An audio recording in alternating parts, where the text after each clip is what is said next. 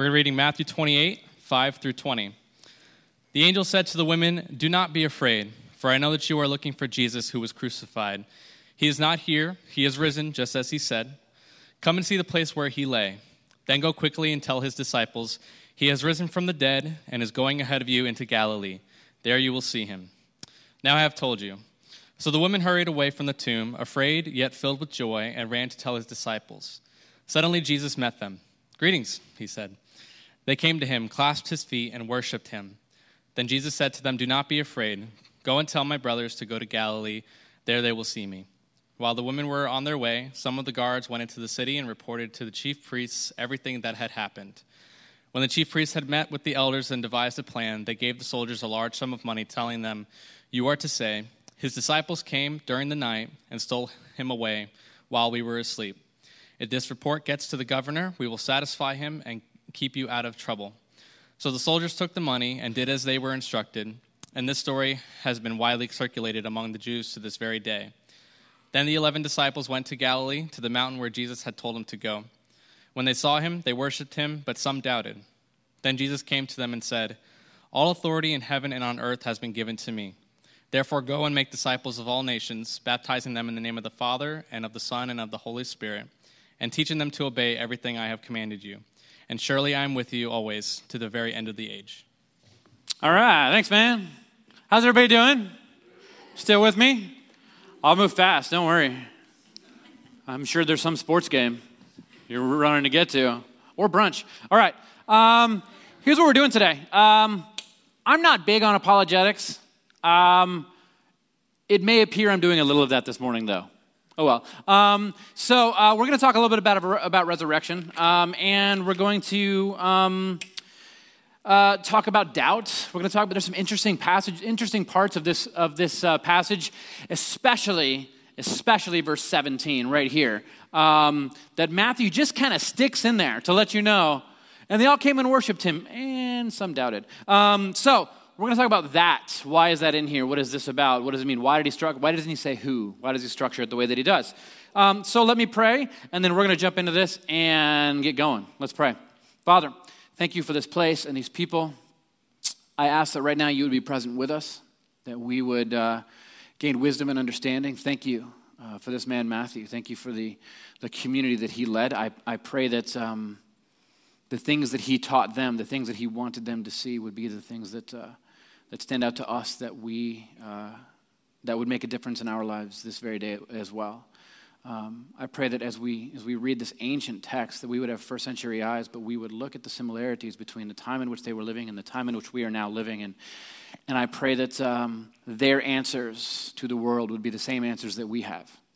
And um, I pray that uh, today would be um, eye opening, um, that it would be um, that it would give joy and peace and rest. Thank you, Father. In your name, amen. Hey, Jason, is he back there? Milliken? We just blew a fuse right here. Welcome to Watermark. We blow fuses. Stuff breaks. We just blew a fuse. And so, if anyone back there knows what a fuse box is back here, and you want to flip that, anyone at all knows where that fuse box is, go for it. Otherwise, I'm over here today. There we go. You know where it is? You know where it is. You installed it. I mean, it's not your fault, though. I didn't mean like that. I'm not blaming you. I'm just saying thank you. All right. Whoops. You know, I'm just, never mind. I won't say anymore. Okay, here we go. Um, the angel said to the women, Don't be afraid, for I know that you are looking for Jesus who was crucified. He is not here, he is risen, just as he said. Come and see the place where he lay. Now, I'm going to I'm to leave this passage here for a second. I'm going to talk about resurrection for a second here because, oh, yeah, way to go, Robbie. Now, okay, now, a lot of people, even in our community, um, struggle with the idea of a resurrection. Um, a lot of people hear this, and you're modern, educated people, and you think, well, people, people obviously don't rise from the dead. So, this must mean something else, right? And I know a lot of people who do their best to make it palatable for, for people today. Um, hey, Jason, I would recommend turning off light number two so that doesn't happen again. If you go off too much, just perfect. All right. Um, well, that was me, wasn't it? Not, I was okay. Whatever. You guys, it's the last day of Matthew. It's casual. Relax. It's like the last day of school. Like, we're not doing anything. Um, and so people talk about resurrection in several different ways. I have, I have friends and even pastors uh, who are friends who talk about resurrection in, in several different ways. And I run into this a lot even in our community. I want to point these things out and sort of talk about it. And the first way that people tend to talk about resurrection is that like it's like it's when they talk about resurrection, they mean the global impact that Jesus is having. Like this message is going to keep going and it's going to keep circulating and bring life to, to the world and to people but that's their way of saying, like, I don't really believe it actually happened, though. Um, and the second thing I see is people talking about sort of the spiritual resurrection, like it's the church that, that the, the apostles are talking about.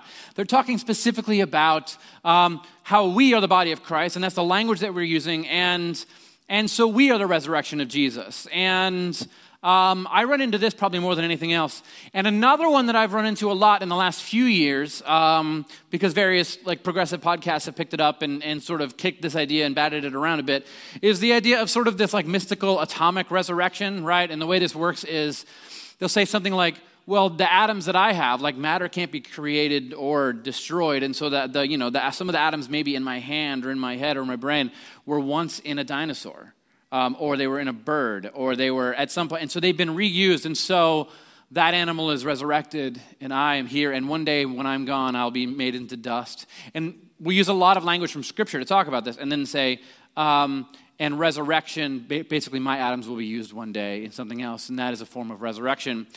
And I understand what you're doing. And in a sense, I'm like, I'm like with you, like in, in the admittance that like this is like a hard topic. Okay it's hard, to, it's hard to bat this idea around and talk about it. Um, uh, the, we sometimes assume that modern humanity is a lot smarter and less gullible than ancient humanity, despite how many people on your social media threads post satire as actual news on a weekly basis. We think we're less gullible than ancient people. We're not, though. Um, and therefore, it's, it, it, it may have been reasonable for ancient people to believe in this sort of thing like resurrection, but it remains unreasonable for modern people to hold this idea. This is what scholars call, and historians mainly call, chronological snobbery that somehow we are more wise, we are smarter and better, um, and far, of course, of course less gullible, um, and we think deeper than ancient people did, except for the fact that you could just simply point to all the things today that we struggle with that ancient people didn't struggle with the massive amounts of depression and the, the inability to wrap our, our minds around our identity and who we are. Like the inability to think clearly about modern issues and instead be so partisan that we can't even think straight. Like ancient peoples didn't by and large buy into a lot of the things that we buy into today. Um, I, would, I would push back against chronological snobbery uh, in a lot of ways. Um, we assume ancient peoples were relatively stupid and easily believed whatever. And that Every generation, though, I want you to understand, every generation tends to think they are smarter than the generation that came before them, no matter what. And your kids will think, mine have already started, thinking they're smarter than you. Um, and so we believe this now, you know, we believe maybe some of these things now um, because we now know the laws of nature, whereas first century people didn't know the laws of nature, and we now know that Jesus simply couldn't have risen from the dead. But as you actually look through ancient history, as you become a student, a student of, of, um, of, of, ancient Near East and, and thinking in ancient um, Greco Roman time period and even Jewish thought in the first century, and how they thought about the world around them, what you begin to see is that, is that I mean, historians and, and scholars have clearly shown that the ancient world was adamant that dead people didn't come back to life. They were pretty adamant about that. There's no debate there. People didn't come back from the dead. As far as the ancient world was concerned, the road to the underworld, as they would call it, was a one way road. It only went one direction.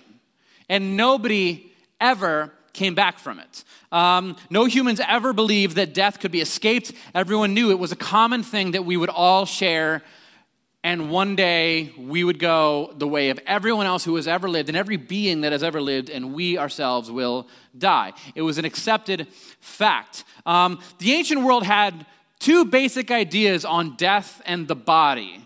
Um, uh, one of them could be wrapped up sort of in the, in the, in the writings of Homer and the, oh, that's a little off centered, um, and the way that they thought about it. Um, basically, the idea that those who wanted a new body, the, the, the, followers of Homer were people who wanted a new body but knew that they couldn't have one. So they would write a lot about what it would be like to get a new body. But they knew very well it could never happen. And then um, there's Socrates, uh, I'm sorry, Plato, um, not Socrates, Plato, who basically taught um, Plato and his followers, basically, their thought process was we don't even want a new body. We don't desire resurrection because the tangible physical structures around us, uh, including our, our, our own bodies, are evil. Um, and, and ultimate goal is to disembody and fly away as a disembodied soul. So Plato, the Gnostics, and some evangelicals today view this, uh, view the world this way that um, the whole goal is it's all going to burn. And then it's this, they take the words of Paul in Romans way out of context to describe the actual tangible physical things, flesh, as evil, and, and, and they assume that, that he's speaking the same way they are, and that the whole goal is to just fly away. And then we begin to use language like resurrection because scriptures talk a lot about resurrection of the saints. And we use the word resurrection and we twist it to mean something else. And so you have fundamentalists on one side twisting resurrection to be a bodily I mean, a, a, separation from the body and a sort of a Gnostic Platonic flyaway, and they call it resurrection. And then you have, you have the liberals on the other side who are explaining it away in the same thing. And both sides are doing the same thing. But none of them are doing what the apostles were doing.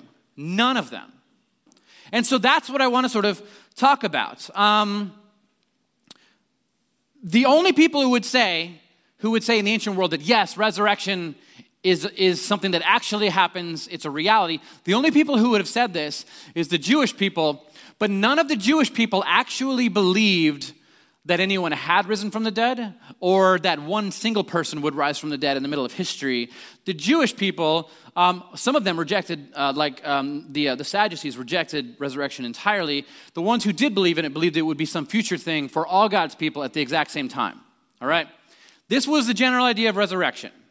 Nobody believed it would happen in the middle of history um, at all. Uh, in none of these sort of definitions of resurrection, either the fundamentalist one or the, or the liberal progressive or whatever, in none of these um, um, are they capturing the ancient mindset of the apostles? Because there is not a single writing in the ancient world um, or within 150 years of Jesus that defines resurrection as anything other than bodily and physical.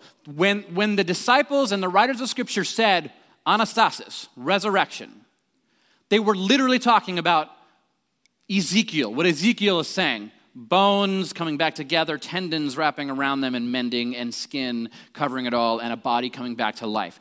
This is how Ezekiel describes his vision of resurrection. This is how the apostles are actually describing Jesus. This is how the writers of the Gospels are describing resurrection.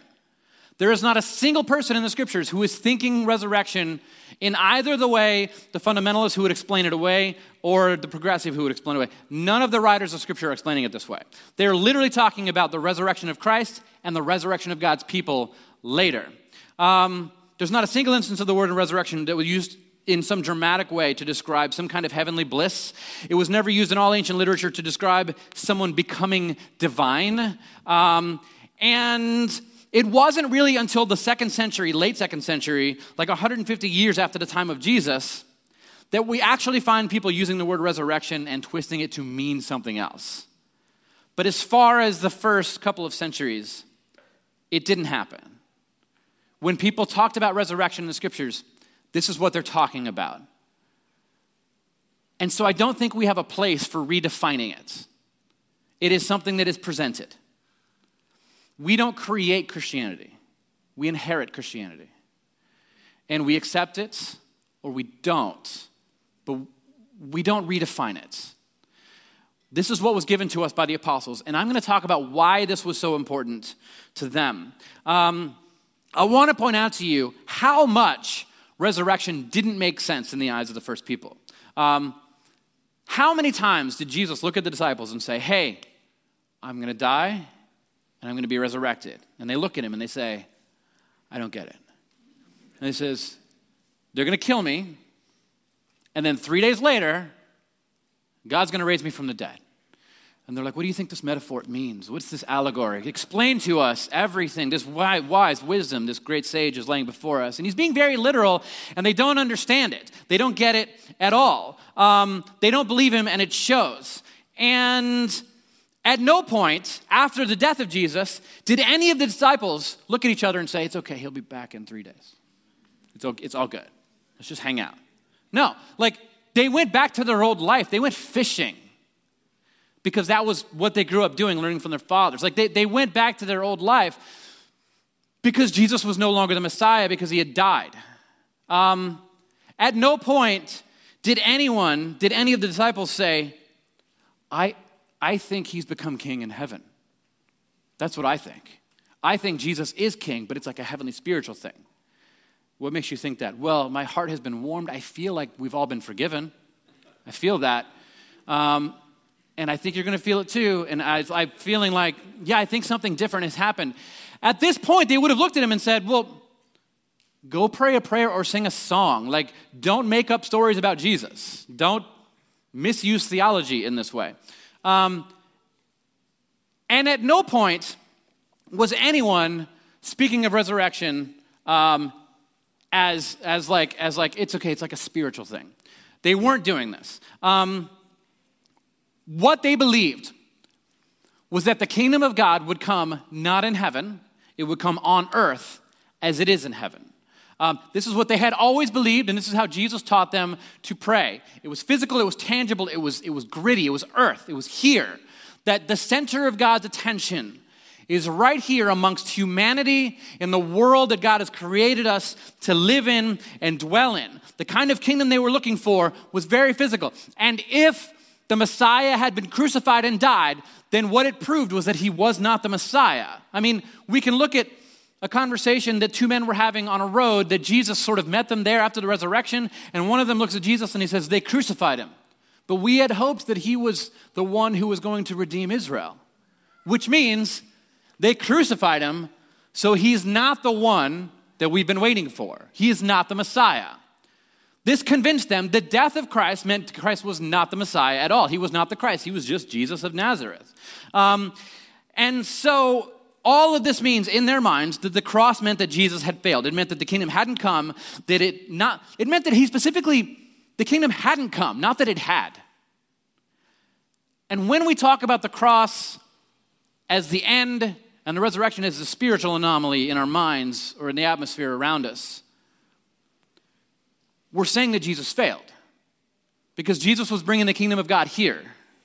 It's what he was doing, it's what he was establishing. And so, why was it then?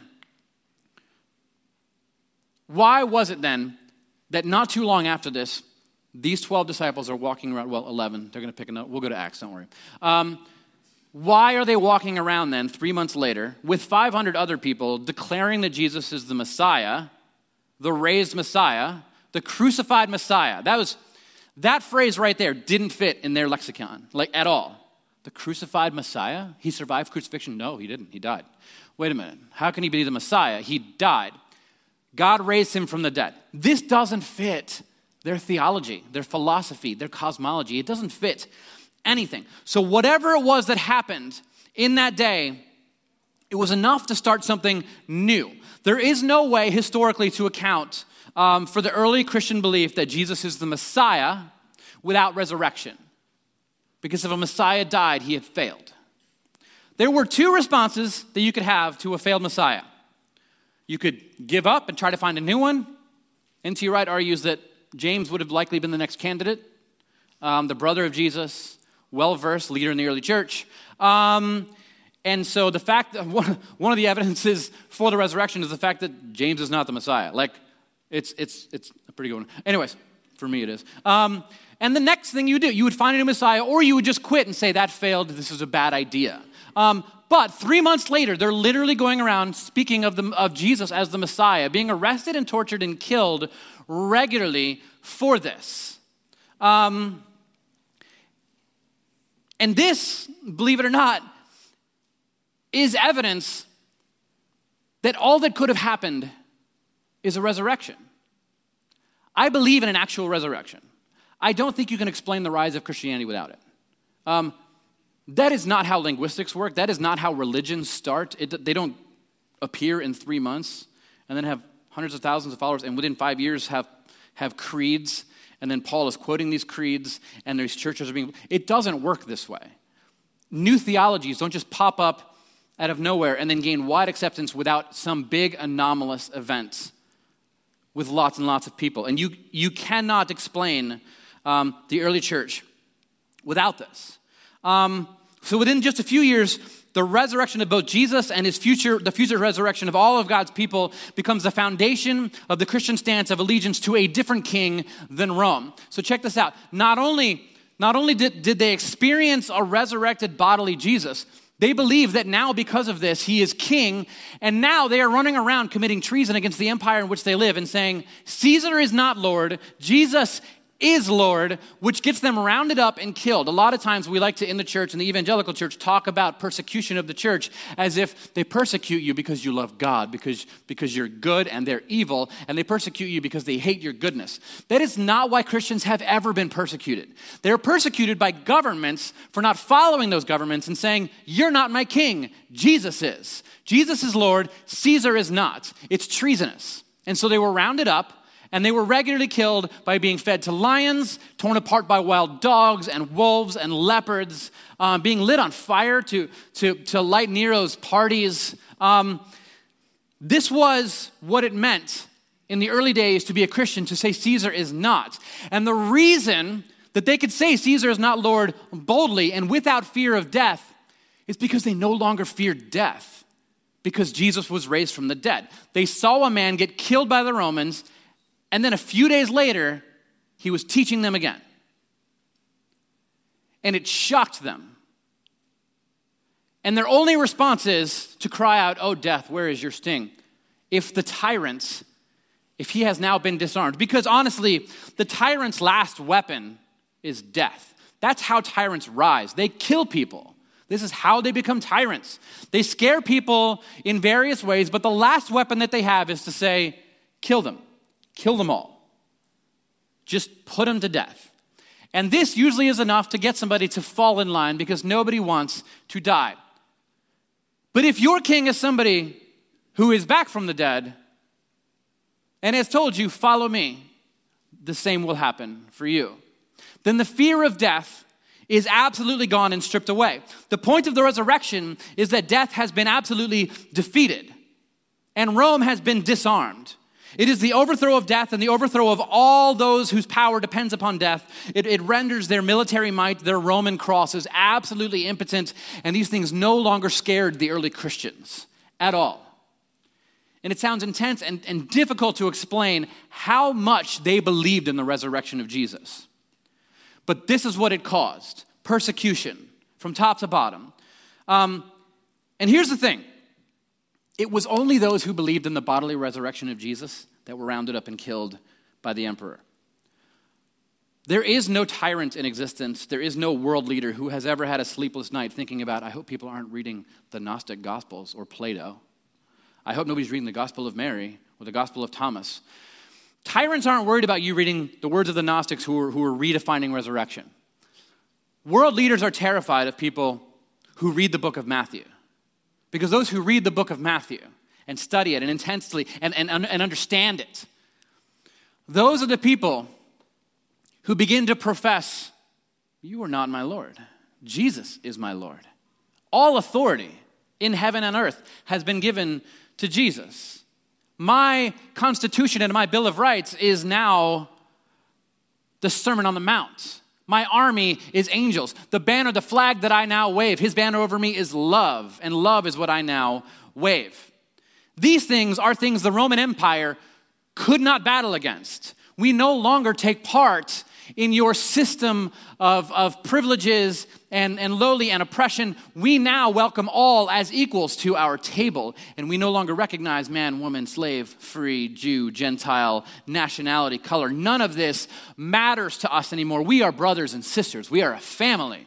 That terrifies empires. You know why? They're worried that you will gather in secret and read the books of Matthew and read the writings of Jesus. You will realize there is no king but Jesus, a kingdom with no borders, no military, no term limits. That's a huge one. Um, that is ruled by a man who is not afraid of the worst threats of violence against him because he endured it and came out the other side. That is what inspired the early Christians. That is what did it.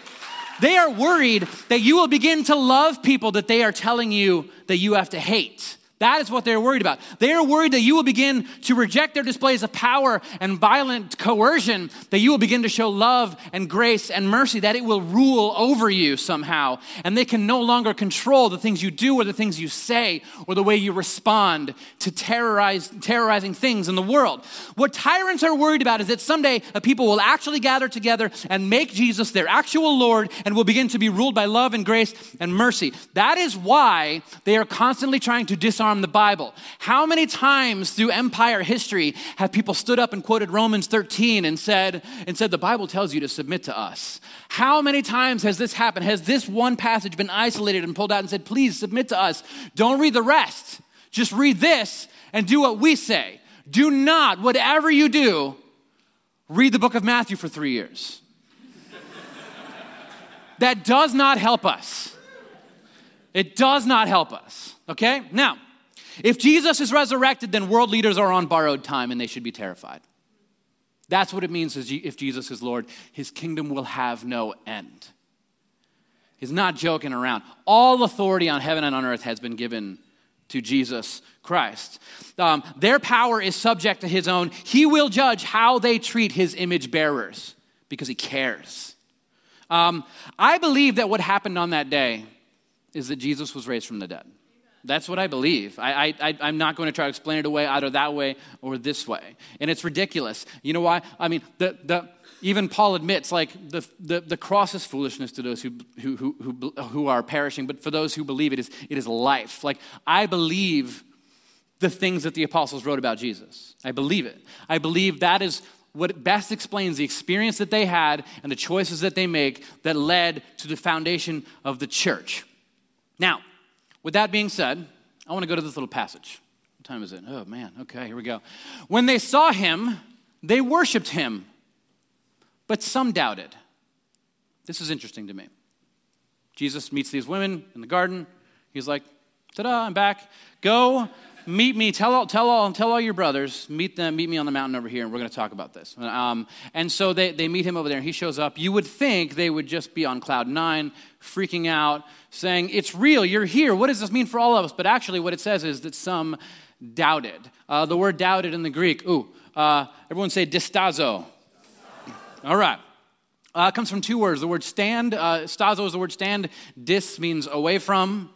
Little hip hop knowledge. Um, and distazo is where we get our word distance. Um, and um, it basically means that some were standing back and observing, and they weren't really sure what to make of all of this. And that's okay. Um, notice, Matthew doesn't name them. Matthew was there. Matthew could have easily just said, Oh, yeah, it was Thomas and Peter. Like, he could have just outed them, but he didn't. And we know from studying Matthew forever, that when Matthew doesn't name them, that it's a message to Matthew's church. When he doesn't tell you who did it, he wants you to ask, maybe, did you do it? Is this you? Put yourself in the story. What part do you play? Because he's just told the life of Jesus, death, burial, resurrection, and he's standing there before you, and some doubt it. And everyone in the room starts looking around, all of the members of Matthew's church looking around. Some doubt it. And they're like, yeah, I'm, I'm kind of feeling that. Um, so there's really two types of doubters. One of them is the ones that Matthew is not really talking about, but I want to talk about it today, and we're going to go to the ones he's talking about.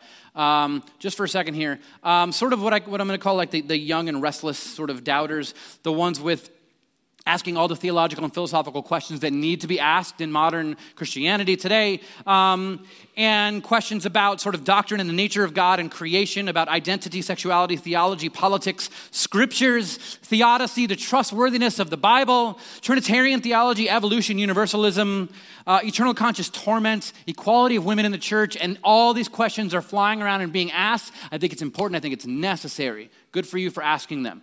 Uh, I do want to speak to you about your doubts, though. The reason this is happening um, is because you have questions that you feel are valid and need to be answered. I want to affirm these questions are valid and they do deserve an answer. You are right. Um, second, I want to let you know for 2,000 years now, we've been asking these same questions and answering them. These questions are not new to you. They're not unique to you. I mean, they might be new to you, but they're not new to the world through you. And I don't mean that to like, to, to sort of push you down or anything. I, I, I want to say that to sort of invite you in and understand these questions have been asked and debated for centuries, and I want to welcome you into the debate. I want to point out that this is not a reason for you to leave the faith. This is actually a reason for you to enter in closer, to come closer, to sit down and have these conversations with us. And that we may not come to the same answer. Totally fine. Have you read the book of Romans? They didn't agree on much. It's okay. Um, what matters is that we're crawling towards Jesus with everything we have together. These questions are valid. Um, they're not, though, they are not new. And second thing I want to tell you is that it's, I mean, okay, did you know? So, quite, okay, how are we going to start this? Now, a couple weeks ago, I talked about evolution and creation, okay? And people are like hearing things that they've never, I've never thought about, about evolution, creation, all this stuff. Um, Augustine, in the fourth century, wrote how he doesn't take the book of Genesis 1 through 11 literally. Augustine, long time ago. The reason you don't know this is because the church has failed you. The church has not rooted you in ancient Christendom.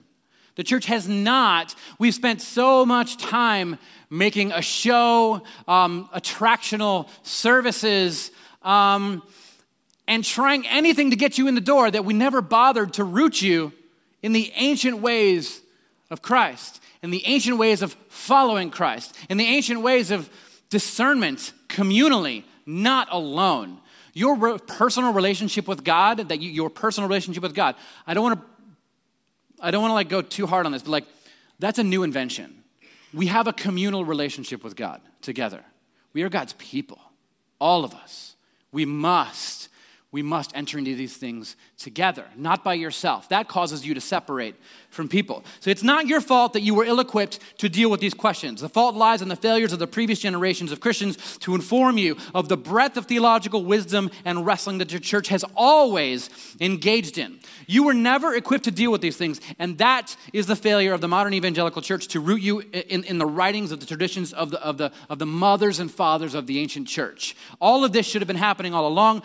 Pastors and elders, our job, your job, is not to entertain, it's not to gather, it is to root people in Christ and, and what it means to follow the path of Christ, the same way that has been done for 2,000 years. And if you are not rooting your people in that, they will struggle and answer the same questions and fight the same battles that have always been asked over and over and over, that volumes have been written on and that have been preserved for you to read. Take it seriously.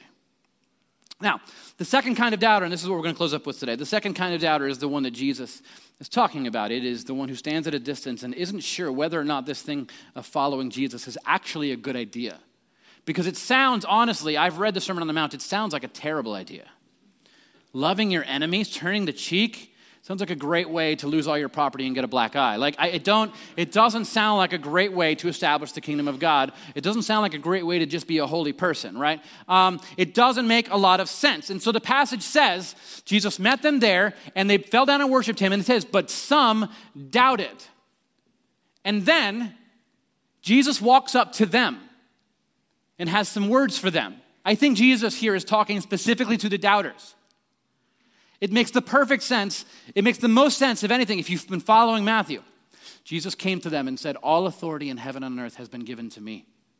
Therefore, go and make disciples of all nations, baptizing them in the name of the Father, the Son, and the Holy Spirit, and teaching them to obey everything I have commanded you. I am surely, I am sure, surely I am with you always to the very end of the age. These are doubters who struggle with the question of whether or not the path of Jesus is the, is the right path forward. Again, a valid question because following Jesus sounds really terrifying. Um, we worry that taking Jesus seriously will cost us wealth or comfort. It will cause us to love those who we don't really want to love. We're, we're worried about giving authority to someone else. It's very worrying. What if following Jesus looks very different than the dreams you actually have for your life? What if it does? What if what if it means making yourself vulnerable to persecution by both empire and the religious leaders of our day? What if that's what it means? What if it means sitting at a table with enemies and deviants and Pharisees and criminals? When Jesus says here, all authority has been given to me, he's, he's prodding them and saying, I know you're doubting. All authority, though, has been given to me. And then he tells them, I want you to make disciples not just, not just of people like you anymore, not just the Jewish people, of all nations. Salvation being offered universally to everyone. Bring it to everyone. Invite everyone from everywhere in, not just people like you. This is what we are doing and, and the whole world will come together under King Jesus. And the big problem with that is who's now going to be at the table with me? What if it means that Jesus is the king of not just Americans, but also of the Jews and the Iraqis and the Afghan people, of black people and white people and gay and straight and male and female and Mexican and Chinese, and all of us are going to sit at a table together under King Jesus? Yes. Yes, you are. All authority has been given to Jesus, all of it. And so we stand back at a distance. I think this is the doubting that we see the most today. These aren't people wrestling with doctrine. This is people wrestling with comfort and wrestling with allegiances. The biggest problem in making disciples today is that everyone has already been discipled in the, in the ways of the empire. And you are unindoctrinating them. You're actually trying to convince them that there is an actual Lord and King now, not just later. And it's difficult. And Jesus' solution is baptize them, baptizo, immerse them, immerse them in the ways of the Father, Son, and the Spirit, immerse them in it. Just surround them in the kingdom of Jesus. Now, throughout the book of Matthew, the question arises what if God is making your enemy your family? And Matthew has written to you to call you out to render unto God that which is God's all that bears the image of God belongs to God. You belong to God. Everyone around you belongs to God. And He's calling you to render them to God. Bring them back. So, what is the Gospel of Matthew? What is it? I mean, the book is called The Gospel According to Matthew. What is the final message? It's not complicated. I tweeted it out yesterday. It's not complicated. It's very simple, and it goes like this The Gospel according to Matthew is there is a new kingdom and a new king the crucified and risen Lord Jesus.